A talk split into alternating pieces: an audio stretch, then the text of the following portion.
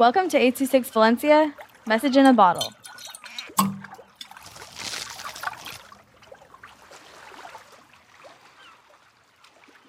If I Were in Charge of the World by Mark with 826 Valencia.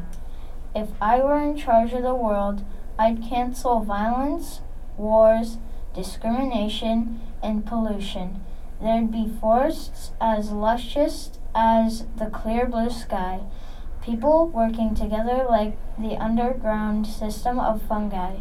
If I were in charge of the world, there would be more useful materials, more pets, more food, and more free time. There'd be more inventions like a fully stocked shop. There'd be more pet love as warm as a hot tub.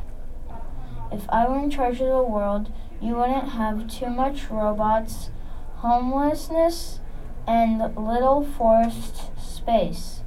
There'd be less fears of robots taking over the world, animals that look like angels, and clean streets.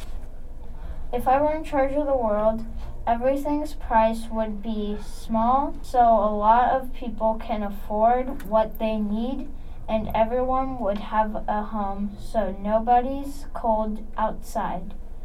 If I were in charge of the world, everyone would have something to entertain them and everyone would have the pet of their choice. If I were in charge of the world, I would feel happy, excited, and like I don't have enough time to be in charge. And a person who sometimes forgot to do homework and sometimes forgot to eat lunch would still be allowed to be in charge of the world.